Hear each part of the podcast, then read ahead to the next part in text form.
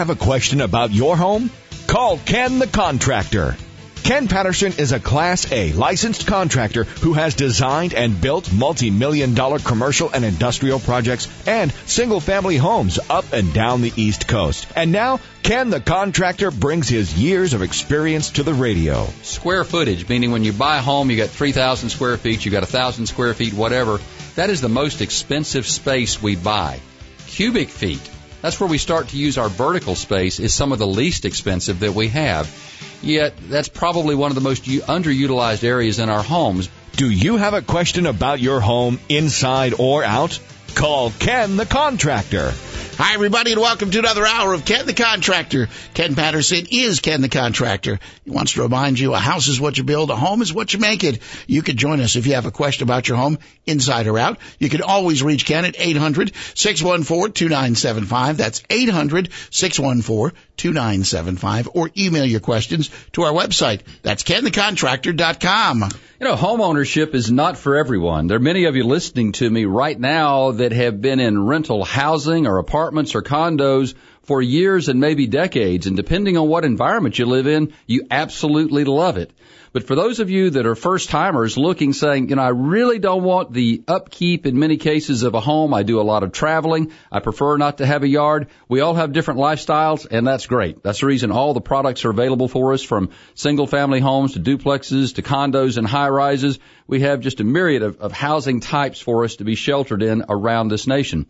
But I want to spend a little time talking specifically about some of the pluses and minuses when it comes to maintenance and when it comes to improvements in apartments, in condos that are being rented. Now there are two hats that can be worn out there. One is the landlord hat and the other is going to be the tenant or the renter's hat. And again, regardless of whether you're renting property for short term, and I've had opportunity to do that as, as family situations and travels have dictated over the years, or long term, and you just say, this is my lifestyle. I absolutely love it. That's great but you're going to be under one of those two hats. And there are some issues that arise from time to time in renting property on both sides that can be avoided by simply spending a little bit of time on the front side. And so for those of you that are thinking about just moving into rental property saying, tired of all the maintenance, I want you to pay attention to a few of these items and take note. First, if you are coming out of a single family home, if you're coming out of your own property, doesn't matter what type it is, you are accustomed to being able to call all the shots. You're saying if I want to paint something, if I want to change hardware, if I want to change floor covering, you know what? I go down to the hardware store, I buy what I need, and I take care of it because that's what I want to do. The world can be considerably different when it comes to leasing or rental properties that you may occupy the very first thing you need to do, and a lot of us don't. I know Jim gets after me sometimes. He teases me about it. I read the fine print in absolutely everything. I read the MSDS sheet, so he has good reason, I guess, to laugh at me occasionally. But you need to read every word that's in your lease. Many of us will simply sign. Here's the deposit check. I'm ready to move in. I'm excited. It's a new environment for me. But I want you to sit down and read the lease in detail, just like I tell you to read any purchase contracts agreements if you're selling or buying a home, rather. And I want you to read all of it because you're going to find in most leases, there are paragraphs or certainly sections that deal with things you can and cannot do. There are th- sections that deal with what the landlord is responsible for. And if you are a person or a family that, that loves living in rental facilities and you have moved from one city to the next, you can't count on that last lease being the same as the current lease that you're looking at. So I want you to read through it. You're always going to look at your rental rate. You're going to look at your deposit rate. You're going to look at the lease term, whether it's one year, two years, five years, whatever it may be. Those are typical things everyone will look at, but you don't read that boilerplate or fine print that's in there.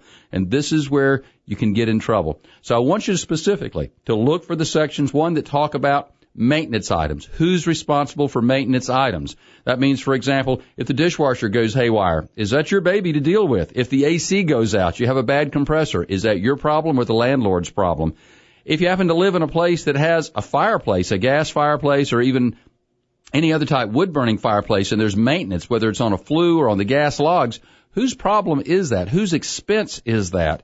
If something goes haywire. Now, for those of you that are listening that are landlords and also own properties, I want you to pay attention to this as well because if you're not having these kinds of conversations with your prospective tenants, if you don't have these things in writing, then folks, that's what our court system deals with all day long. Our disputes and disagreements because somebody didn't spell it out up front and then there's money spent on both sides and there's hard feelings. So I want you to open that line of communication, but it always, always, always needs to be in writing. So again, going back to the maintenance, you need to understand who's responsible for maintenance and if it's split to some extent. In many cases, the tenant, the occupant may be required to pay, let's say, a percentage of that under some home warranty systems or, or that apply to uh, rental properties. Uh, you may have to pay the first 50 or 75 or 100 dollars and then the owner's homeowner warranty will kick in and pick up beyond that. So there are all kinds of variations that apply. If you don't ask, if you don't read, if you don't see it in writing, then you can assume that it's not there. So you need to ask up front if it's part of your lease negotiation. Secondly, think a little bit about remodeling. Think about the items that make that dwelling unit sort of customized, a place that you're saying, it's my home. Now I recognize that it's a rental property, and again, this is especially important if you've come out of something, a home, duplex, whatever that you have owned where you can make all the decisions. In many cases, and this is not uncommon, as a tenant, you are not permitted to make custom changes to a place that you are renting, meaning you may not even be able to paint the walls. If you, if the walls are an off-white and you want an accent wall that's blue or red or green, it doesn't matter. You may not be permitted to do that. Or you may be permitted to do so with the understanding and at your expense that it will be restored to the original color as it was when you moved in that particular location.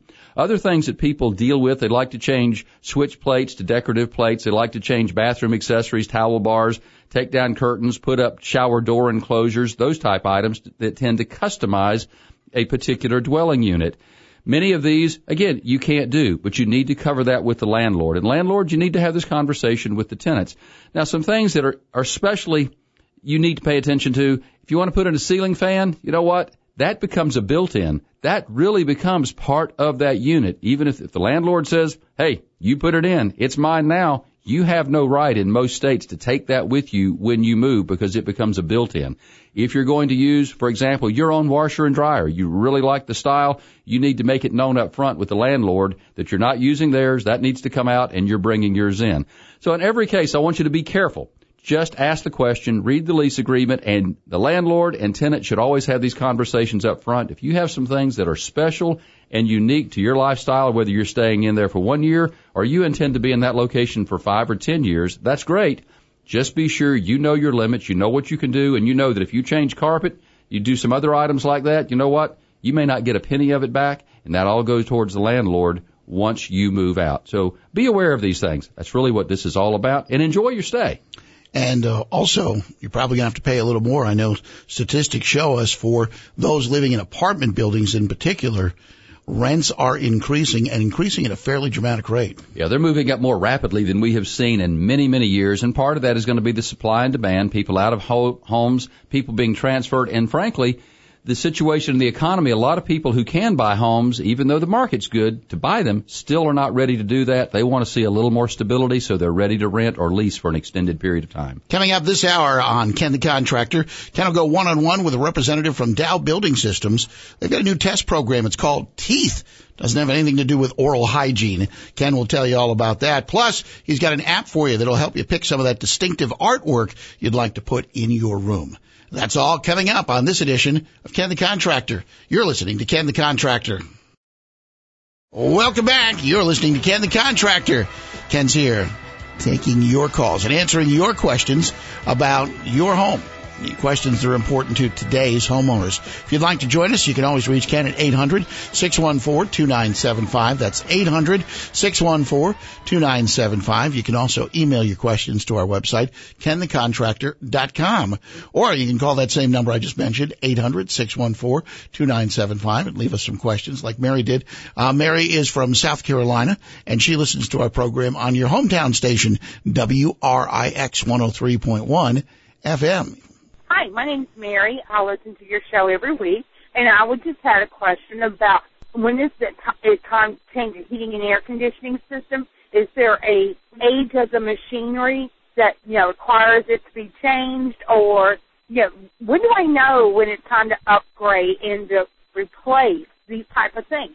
I mean, I understand that when a roof is leaking, it's time to repair or fix this. But what about a heating and air conditioning system? I, my system is about 15 years old, and it works fine, not having any problems with it. But on the energy cost side, you know, is it time to upgrade or not? Thank you.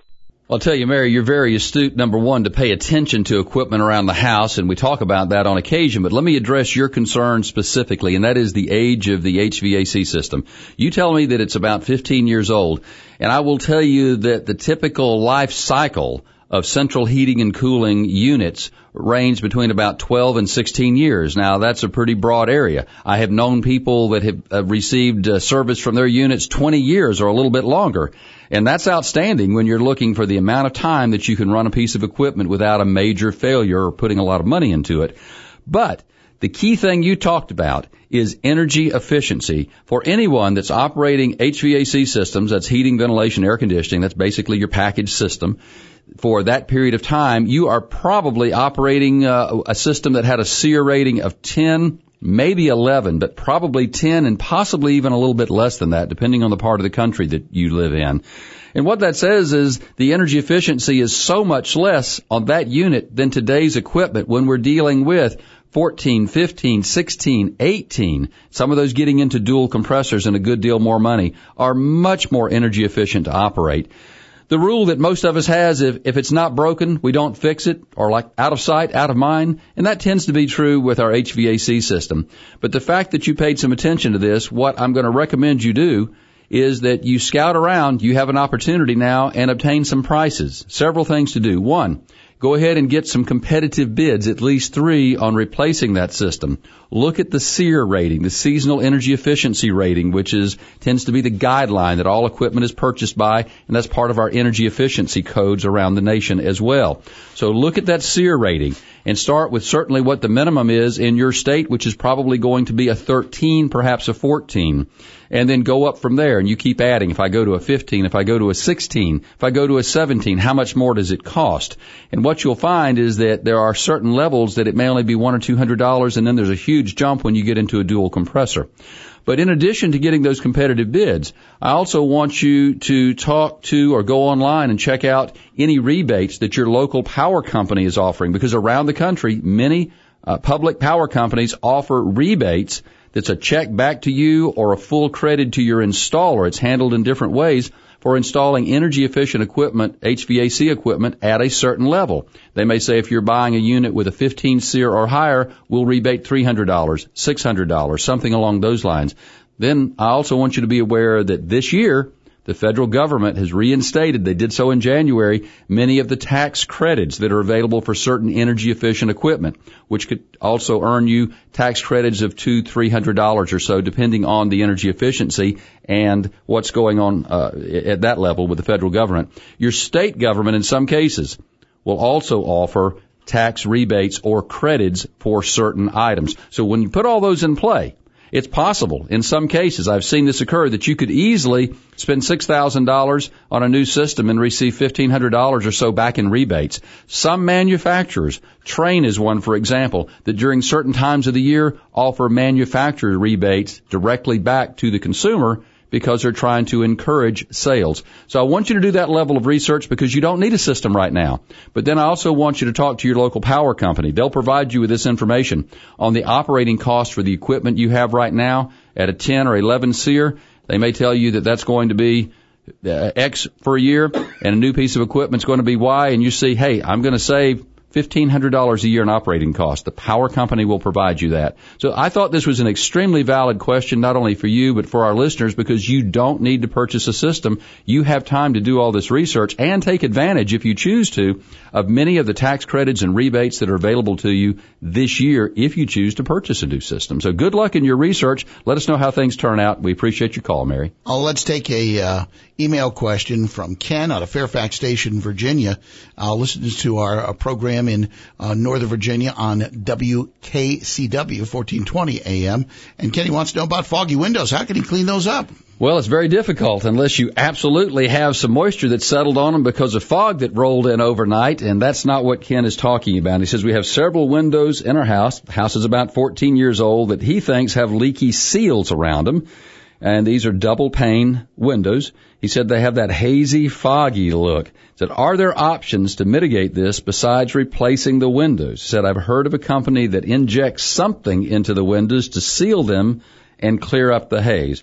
Well, it's good that you questioned us about this, Ken, because you are absolutely right. Now, the companies that restore these windows, that will essentially repair them, and I use that term loosely, but basically they get rid of the fog, the moisture that's on the inside, and they have means of uh, sealing those once again so that it puts it back to uh, basically the new standard and get, offers the insulating values that that window initially had and prevents you from having to go buy a whole new window they do exist. They are hard to come by in most, most areas. In your part of the country, your Fairfax station, your Arlington, your the DC area, you have a better chance than many of our listeners do in other areas of finding contractors to do that. But I want to caution you, this is a fairly new technique and it hasn't been around for 50 years. So I want you to find, if you can, at least two and hopefully three companies that will do this. And then I want you to get some references. I want you to talk to people that are hopefully they're satisfied customers. And I want you to see projects that they're in the process of doing and be sure you're comfortable with it because this is still relatively expensive, but it is much more cost effective than replacing an entire window. So that's why I want you to do the research yourself in your market and be sure that you're comfortable with it. I'll drive you to one website. The link's on mine. It's called getthefogout.com. And that is a company that was started in Canada, one of the earlier ones years ago. They're franchise operations. They may be in your area and there's some other folks there. But if they're not, what I want to tell you and other people that don't have a company that can restore this is a good way to deal with it. And that is to go to your local glass company, your commercial glass company. Take the sash out of the window. Take it down. Let them pull it apart. In most every case I have found, they can go in and either replace the glass, replace the seal around the outside, and restore that glass to its new look give you the sash back, you put it back in the opening for a fraction of the cost of a new window or ordering a new sash, especially if it's an old sash and it would be custom from the manufacturer. So you've got those options. Either one of those should take care of your needs and everybody else that has foggy windows that they want to resolve the problem. We hope that helps you out. Don't forget, if you do have a question about your home, inside or out, there's a couple different ways you can get your question to Ken Patterson. All you have to do is give us a call at 800-614-2975. That's 800-614-2975 or email your questions to the website kenthecontractor.com. And while you're there, check out a lot of the very valuable home improvement information that you'll find online. Quick break and back with more. You're listening to Ken the Contractor. Welcome back. This is Ken the Contractor. I'm Jim Britt along with Ken Patterson. He is Ken the Contractor and he's here to help you deal with the questions that are important to today's homeowner. A couple different ways that you can get your questions to Ken. You can always give us a call at 800-614-2975. That's 800-614-2975 or email your questions to the website, kenthecontractor.com Com. Time now for this week's edition of One on One with Ken the Contractor. Each week, Ken brings you information about products and services from companies and experts he interviews during his travels, all to make your life better, provide options, and of course, save you money.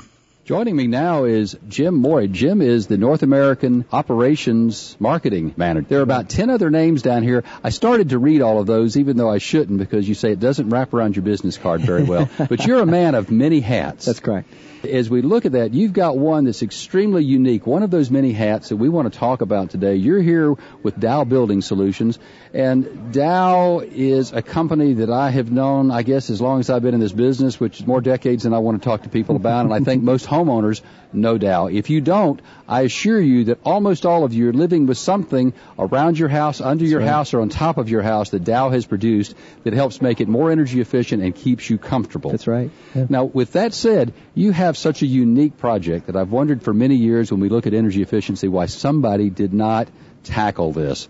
Dow has taken on an energy efficiency study of grand proportions. Tell us a little bit about what you call teeth. That's but right. It's T E E T H. Tell us what that is. Well, you know, Dow, we're big into acronyms, so uh, we we didn't want to we didn't want to short sell anybody on this one. So teeth actually stands for 12 energy efficient test homes. And uh, what we did, Ken, is um, you're right. It, it, I, at same thing. I felt like there was a long, long, uh, there's a big gap in the industry of not doing a project like this. There were always a lot of tests, homes built, and concepts that were tried to be proved out, but but no uh, real comparison. That's like right. This. Well, you would try to compare, but you would always run into variables that people could argue. Well, it wasn't the same climate zone, or family of five instead of family of three. Sun orientation. Sun the orientation. windows were larger. That's exactly correct. So what we tried to do here was eliminate. That was one of the key deliverables. Was eliminate those variables that people tried to throw stones at in prior projects. And so these 12 homes are built on the same street, oriented to the sun the same way. And then what it is is it's three different houses built four different ways from an envelope perspective. So and, and where are these constructed? Midland, Michigan, which is actually okay. climate zone five, but right on the northern edge of climate zone five, almost climate zone six, right right on the line of climate zone five, climate six. Those homes are built so that we can build the baseline to the 2006 code. And then what we did is we kind of built a second house to the 2012 code we built a third house to the 2012 code using almost all Dow solutions. That second one kind of used other solutions. And then a fourth home was built, what I call the steroid house, which was all Dow, but, you know, really if you added kind of a renewable energy source, that house would probably be net zero. So the envelope's really, really be really up. tight if you're a net zero. That's right where are you going with this? We don't have a lot of time to get into the lengthy study, but you've told us how they've been constructed. You've told us some of the variables and the similarities, and that's key so that you can evaluate these different components. Yeah, we had a couple deliverables that we really wanted to get out of the project. One was the cost. So when we partnered with the local builder, even though we donated the product to him at the end or we credited him back that product, we had him buy those products, Ken, just like he normally would if he was building a house through the channel, right, through his lumber dealer channel. Because we really wanted to get the actual builder costs from the baseline house to the second house to the third house to the fourth house so we can get that true cost difference. Because you know a lot of people think, well, you're gonna make all these energy upgrades, it's gonna cost me twenty thousand dollars, twenty five thousand dollars to do that. Well, what we found out was that was not the case. So that was one of the key deliverables, getting that cost data out of it from house to house. Second thing we wanted to get out was the instrumentation. So when we did the deal with the builder, those houses have instrumentation for five years.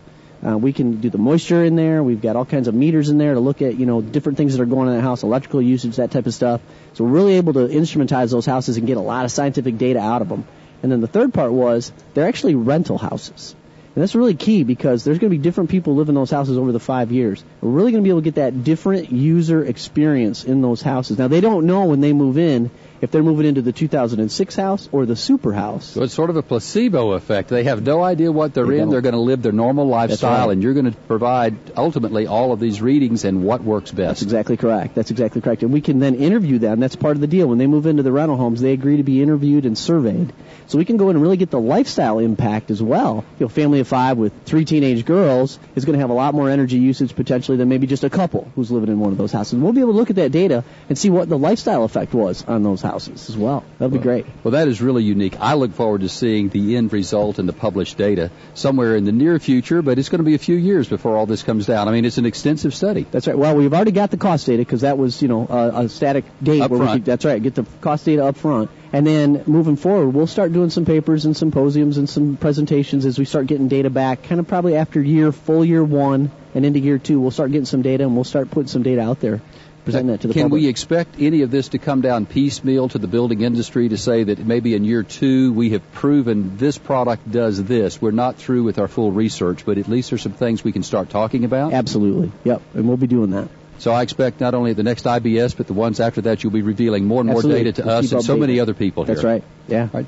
For people who want to know more about this test, and again, I find it fascinating. I think anyone that's in the design process of home or thinking about building this year, next year, it doesn't matter if you're in the design or the concept stage. You're talking to your builder, your architect, your engineer. There are so many products that Dow has that should be incorporated. You know that, and I know that. Right. But are there some unique things that are in this study that you're saying absolutely these have to be a must in any new home if we're looking at uh, energy efficiency and air, water infiltration, all of those elements that really rob us each month when we write those checks for energy. Sure. Well, you know, the one that I think is, uh, you know, we love to sell styrofoam and we like to sell it below grade and above grade, and we think those things are great, and, and we promote that big time. But really, the the one that we learn on these projects, and we've done some other projects too uh, that uh, point to this. Again, it's really about the air seal. That is such a huge impact. And when you get to these 2012 codes, you've got to have an incredible air exchange rate in those houses to meet that code. And it's really taking the simple products like great stuff and filling those gaps and cracks around windows and you know around the baseboard and, and in the you know roof to wall junctures and in the basement and the rim joists, those types of things.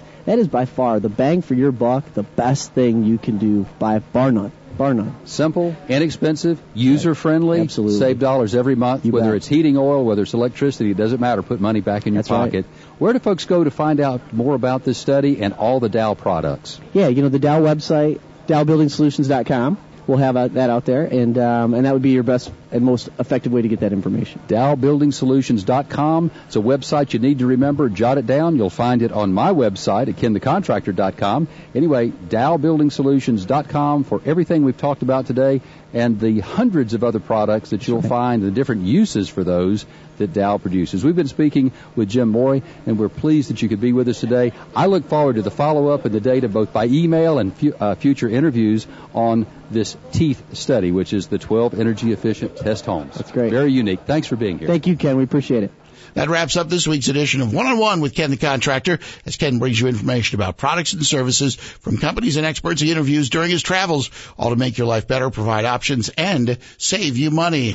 Now we'll be talking about this on a follow up on this program as we move through the years because this is, as I said in talking to Jim, one of the most fascinating energy efficiency studies I've seen in my entire career. And I know this probably doesn't thrill as many of you as it does me, but it will ultimately based on the research that comes out of this. And we've already presented some data from Dow on how little you, you need to spend to make your home so much more energy efficient. Sometimes it's nothing more than filling those cracks and openings around pipes and windows and doors with expandable foam or caulking. So that's what this study will reveal to us. We'll end up with a lot of detail that lets us take steps in our home on doing things for a few dollars, mid-range dollars, and a lot of dollars at some point. Don't forget you can friend us on Facebook at Ken the Contractor and also follow us on Twitter at Ken Answers. If you have a question for Ken, give us a call. 800-614-2975. That's 800-614-2975 or email us at kenthecontractor.com.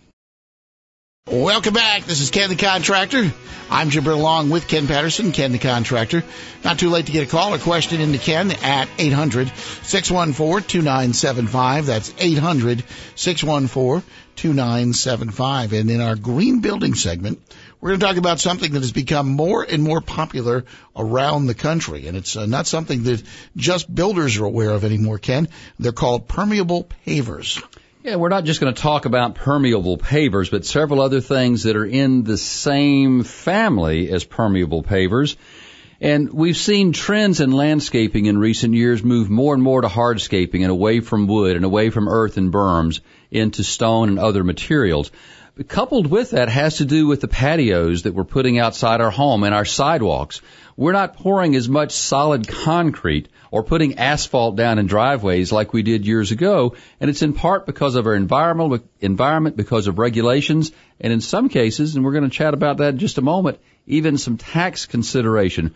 But permeable pavers clearly are a product that help us eliminate runoff and eliminate water pollution downstream. It also does an awful lot for your own yard in terms of allowing water to soak back into the ground versus running off into the road or into a ditch. And then here you are trying to irrigate the areas around that.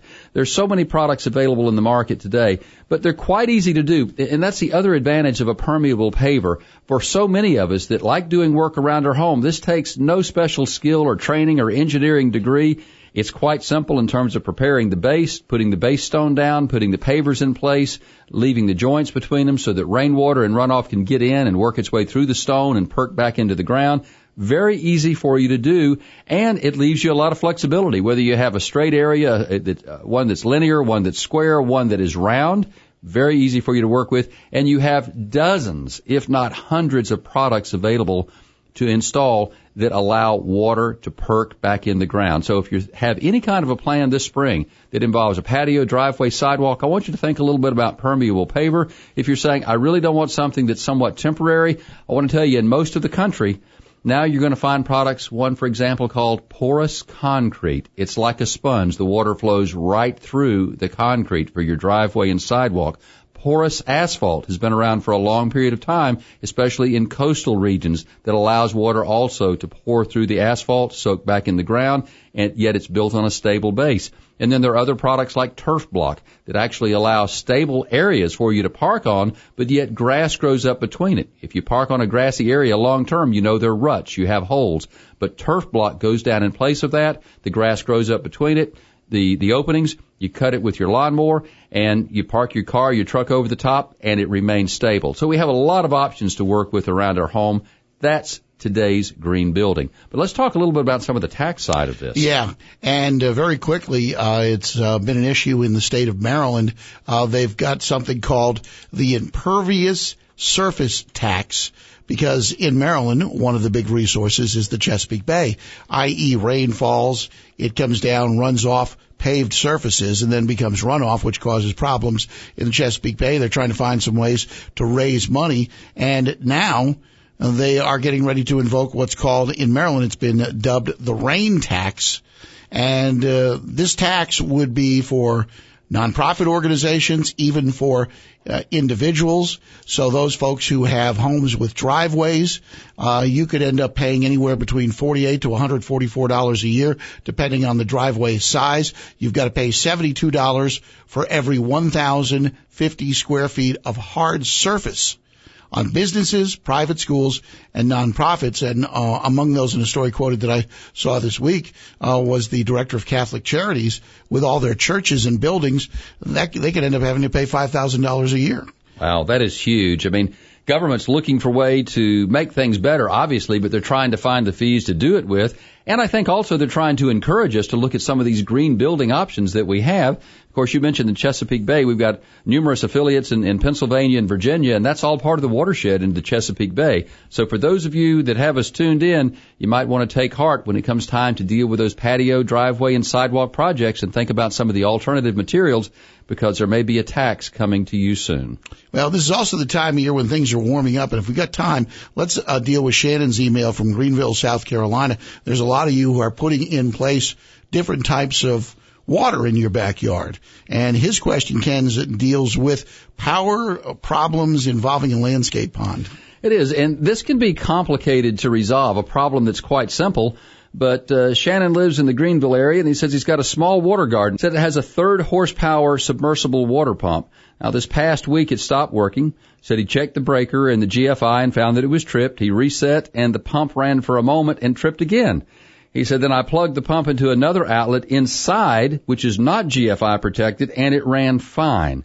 Said, if it's not a GFI outlet, I don't have an issue with it running. Said, now I know it should be, and I'm glad you paid attention to this, Shannon, that it should be on a GFI, a ground fault interrupter circuit, a protected device that keeps you from getting electrocuted. Said, but you took the pump out of the water, you were preparing to take it to the repair shop, and thought it would, uh, you'd try it one more time. You plugged it into the GFI for about two minutes and it didn't trip the same GFI circuit. Now you're scratching your head and you're pulling your hair saying, what's wrong with this scenario? You're saying, I'm really puzzled. Do I have an electrical problem or do I have a pump problem? Well, I will tell you with any pump, and I've experienced this myself. With any submersible pump, there are a series of seals around those. And if the seals go bad on the pump, it doesn't mean that the motor is bad. But if the seals go bad or a bolt or a screw is loose to the point that water, even a drop, can get inside the housing on those pumps, it's going to trip that GFI breaker. And that may well be the reason. I discovered this in my, one of my own issues. I discovered this also is that when it was dry, it worked just fine. But in the water, it did not. And so most of you that have submersible pumps, if you're dealing with this at home, you've got fish ponds, and I've talked to some others that have had similar situations. And frankly, your comments to me helped me resolve my own problem. But you've had similar situations. You can have that pump rebuilt. You don't need to go spend $500, $300, $100, whatever, when you may only need a gasket. I also want to encourage you, Shannon, to pull, when you pull that pump out, to check the bolts, the nuts and bolts and the fittings on that to be sure they're tight. Pump sits underwater for a long period of time. It may run 24 hours a day. There may be a slight amount of vibration to it, something coming loose. It can be that simple. If it doesn't work, you're going to need to throw it away or consider having it rebuilt if it's a very pricey pump. Whatever you do, don't operate a pump that's not tied into a GFI protected circuit. We don't want anybody harmed by electricity. We want you to stay safe. I was talking with somebody who uh, has a great deal of knowledge involving water gardens and ponds uh, this week, and they are really the difference between having something that's very attractive where you don't have to worry about mosquitoes. The whole thing is just water movement. Keep the water moving. It keeps it from becoming stagnant. You're not breeding mosquitoes, as you said, and it doesn't turn green and slimy. I'll tell you the, the other dramatic improvement I've seen uh, in the last year or so is the use of all the natural stone that people are using. You look at some of these water gardens and ponds that people are doing; they really are spectacular looking. Oh, they are, and they can be, and they don't have to be expensive for an awful lot of you. Live in an area where you have a lot of natural stone, whether it's river rock or you've got boulders coming out of mountainsides that are accessible. I mean, pieces you can put in the back of a pickup truck with permission, but you live in natural areas where you can build these features in your backyard, front yard, wherever you want, save a lot of money. We're seeing more and more water gardens, uh, fish ponds, and water features in and around our homes today. It's comforting. That'll wrap up this hour of Ken the Contractor. You can always reach Ken at kenthecontractor.com or 800-614-2975. You've been listening to Ken the Contractor.